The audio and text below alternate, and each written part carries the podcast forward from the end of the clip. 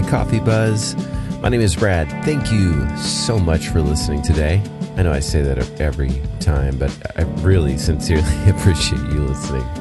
It uh, it wouldn't quite be the same without you. It would uh, it would just be me talking to myself alone in a room, which can't say it would be the first time, but uh, it means so much more that you're here. My buddy Ryan and I have been communicating a lot back and forth. You might remember him back from episode 18. If you haven't heard that, go back and listen to it. Uh, it we had a really good conversation that day. And um, while we've been emailing, it, it's reminded me of a book that uh, he introduced me to back in the 90s. That's back when we uh, we first met in San Marcos. He was going to Southwest Texas. Uh, I think now it's called something else, Texas State University. Um, but he introduced me to one of my favorite books. Uh, it's called A Separate Reality Further Conversations with Don Juan. It's by Carlos Castaneda. And Castaneda is a, or was, I should say, an anthropologist. And the book is all about him and his meeting this shaman, uh, a Toltec shaman named Don Juan. And I'd never read anything like it. Uh, it was really changed my worldview because they talked about being able to change your reality. Um, now they did so through, uh, you know, different types of medicinal plants, peyote, uh, Mescalito, things like that. And I guess my early self, that's what sort of attracted me to the book. But in my opinion, that's really not what the book is about. It uh, it was more about being able to define your reality as you see it. And it was such a new concept to me that in my early 20s, I just I didn't get that part, you know. I was more into you know the drug sort of reference of everything. But um it it sort of planted this seed. Um now if you fast forward to 2009, a coworker of mine, I mean, they're in the corporate world, and I don't know, they heard me on the phone one day. I was talking to a customer about money or something. And the next day, uh, she brought it to me this book called The Four Agreements. And uh, she just said, you know, you, you're going to really like this book. And I noticed on the cover, you know, it said The Four Agreements. It's by Don Miguel Ruiz. And it said something about Toltec wisdom. And uh, at first, it didn't really dawn on me that it was the same type of uh, philosophy as Ryan had introduced me to back, you know, uh, 15 years ago or so. And uh, this book, The Four Agreements, because of that seed that was planted back then, um, it it really sort of woke me up from my what how should I say this? Just automatic unconscious life uh, is how I would say it, and it's it's interesting because I I've read several books throughout my life and they sort of wake me up. And everything before that sort of seems like a dream. And they kind of snap me into I guess you'd say the now. And I'm one of those people that if I don't continually sort of go back to those lessons, I just sort of drift back off to sleep, just going through the motions of life. Um, but I wanted to share these four agreements, um, you know, more so so that I can, you know, sort of keep going back and, and, and working out that muscle in my mind. But, um, you know, if you haven't heard it or haven't read it, it's really a great read and it's a, it's a quick read. You know, it's not one that's going to take you forever. It's, uh, that's part of the beauty of this book is that it is a, a simple uh, text that just sort of rings true. It really just resonated with me. It kind of um, spoke to me on a on a deep level. So the first agreement that Don Miguel Ruiz talks about is be impeccable with your word. He says, speak with integrity, say only what you mean, avoid using the word to speak against yourself or to gossip about others. Use the power of the word in your direction of truth and love. And now, just full disclosure, um, I, before reading this book, probably was violating every one of them, every one of the agreements, um, some more than others. And I'd say this was one of my big um, hangups, you know, was not being impeccable with my word. You know, not only to other people, but just the internal voice that that I was speaking to myself. Um, it was always things about doubt or negative things that were going on or you know that i perceived to be negative and then of course there was the outward voice uh, still to this day i, I tend to curse especially when i'm amongst friends and, and i'm not saying cursing is bad but uh, most of the time when i do it um, it's typically done in a negative fashion I really don't think there are any bad words, so to speak. I just think the intention behind whatever word. And words are important because they they have power.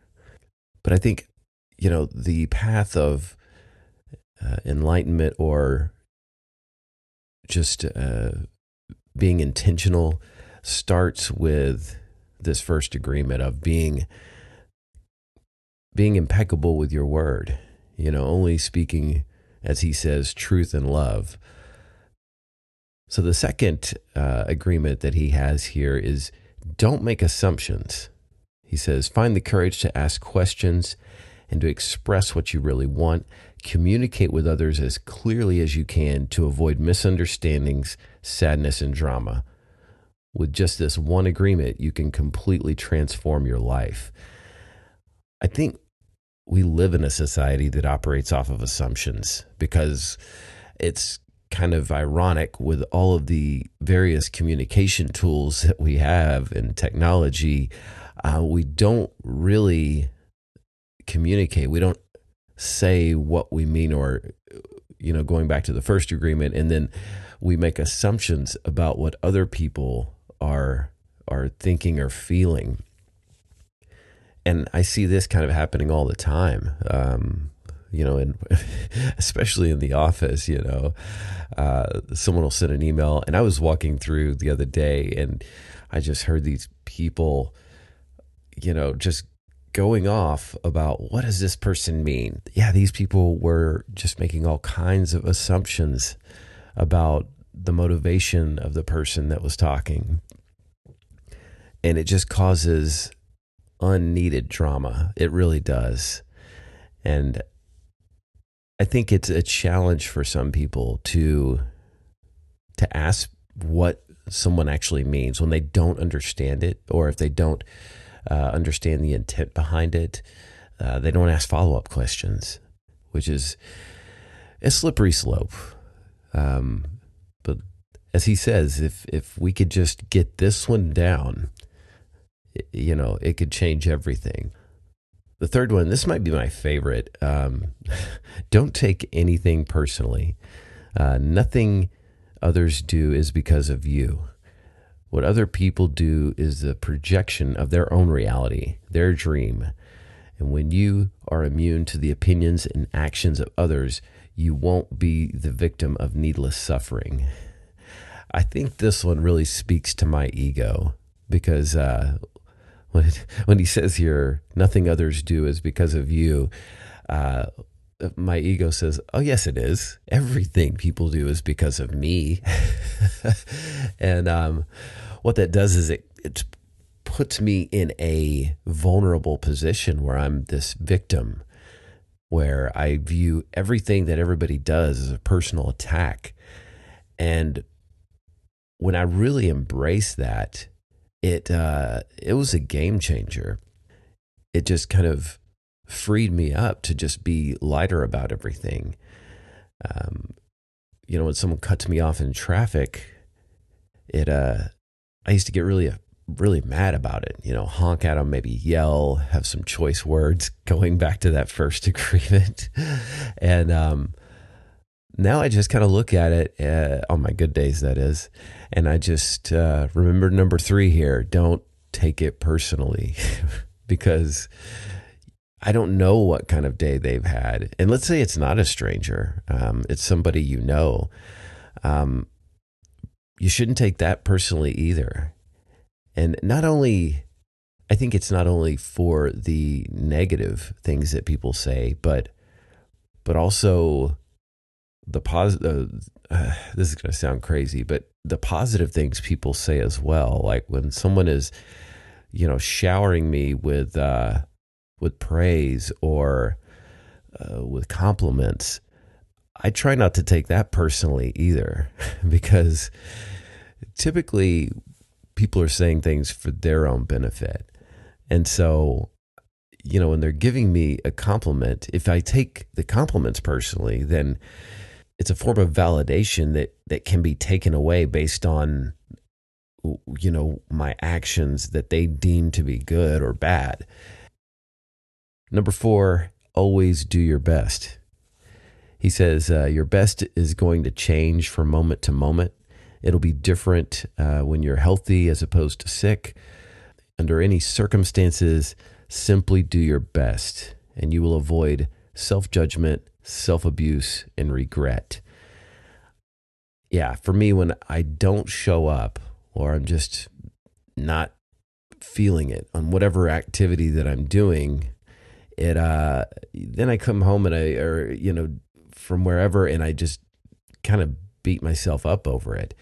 It uh it just allows in this this judgment and self judgment is so I think toxic um, because it goes back to that that word and the voice in your head. You know, then you start beating yourself up and typically this is done right before you know I go to sleep.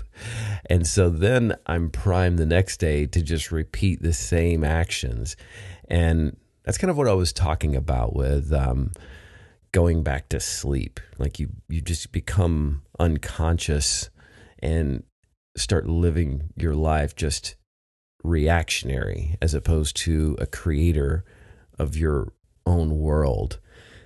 And that's what one of the main themes that Don Miguel Ruiz teaches is that you are the artist of your own life. And you can be an artist that creates beautiful art or an artist that creates you know misery for yourself and the construct that we have of ourself the crazy part is that it's not even real you know, my parents told me I was Brad and I developed the story about who I am, but that's all it is. It's just a story.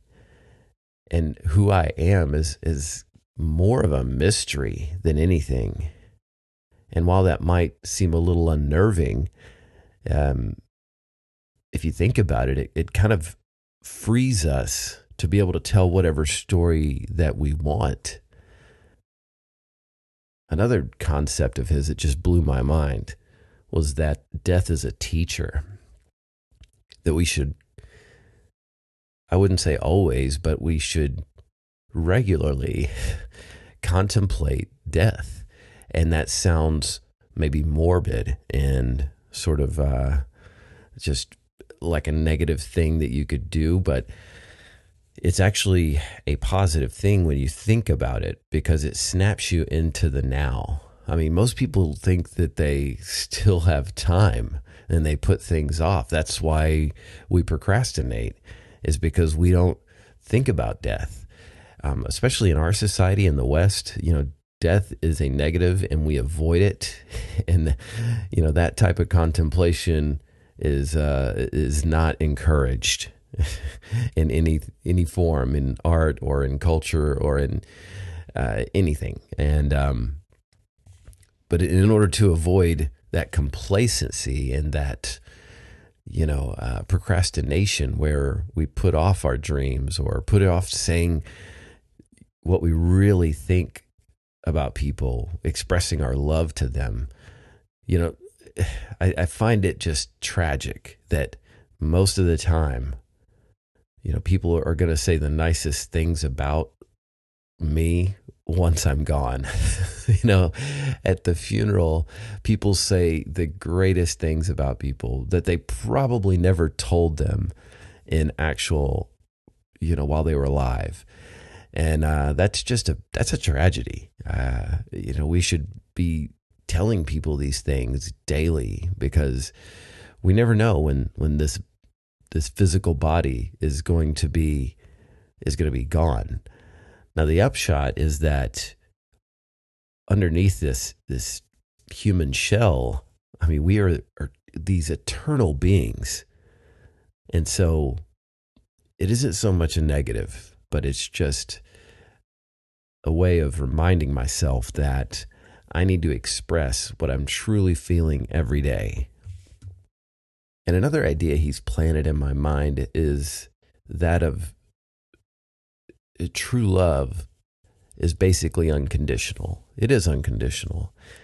And I used to think that unconditional love was reserved for like dogs and cats. You know, one of the things I love about having uh, dogs is that they just express that unconditional love. They don't have an agenda.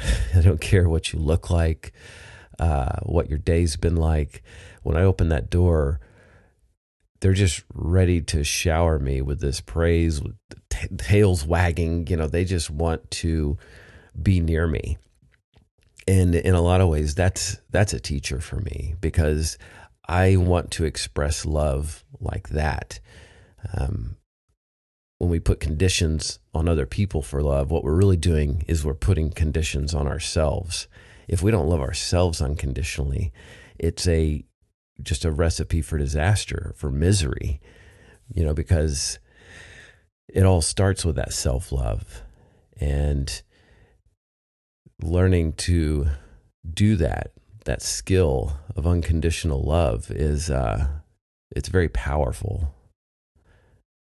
You know, all this uh, this whole Toltec uh, way is a powerful way to live, and uh, like I said in uh, I think my previous episode, I am by no means a master at this. I uh, I just make these episodes so that I can get better. Hopefully, you like it and uh, you can share this with somebody else that you think might benefit. And I sincerely appreciate you listening today. I hope you have a great day. Go out there and uh, be impeccable with your word. Don't take anything personally. Always do your best. And uh, what was the other one? No. Gosh, see, I'm already slipping again. Don't make assumptions. You can find me at the coffeebuzzpodcast.com. I will, uh, I'll post uh, a link where you can find this book in the show notes. I've also created a new playlist. Has nothing to do with the four agreements, but hey, we all need more music in our lives. So check that out. Uh, even if you're not on Spotify, I think you can listen to it, and uh, I hope you enjoy it. Talk to you soon.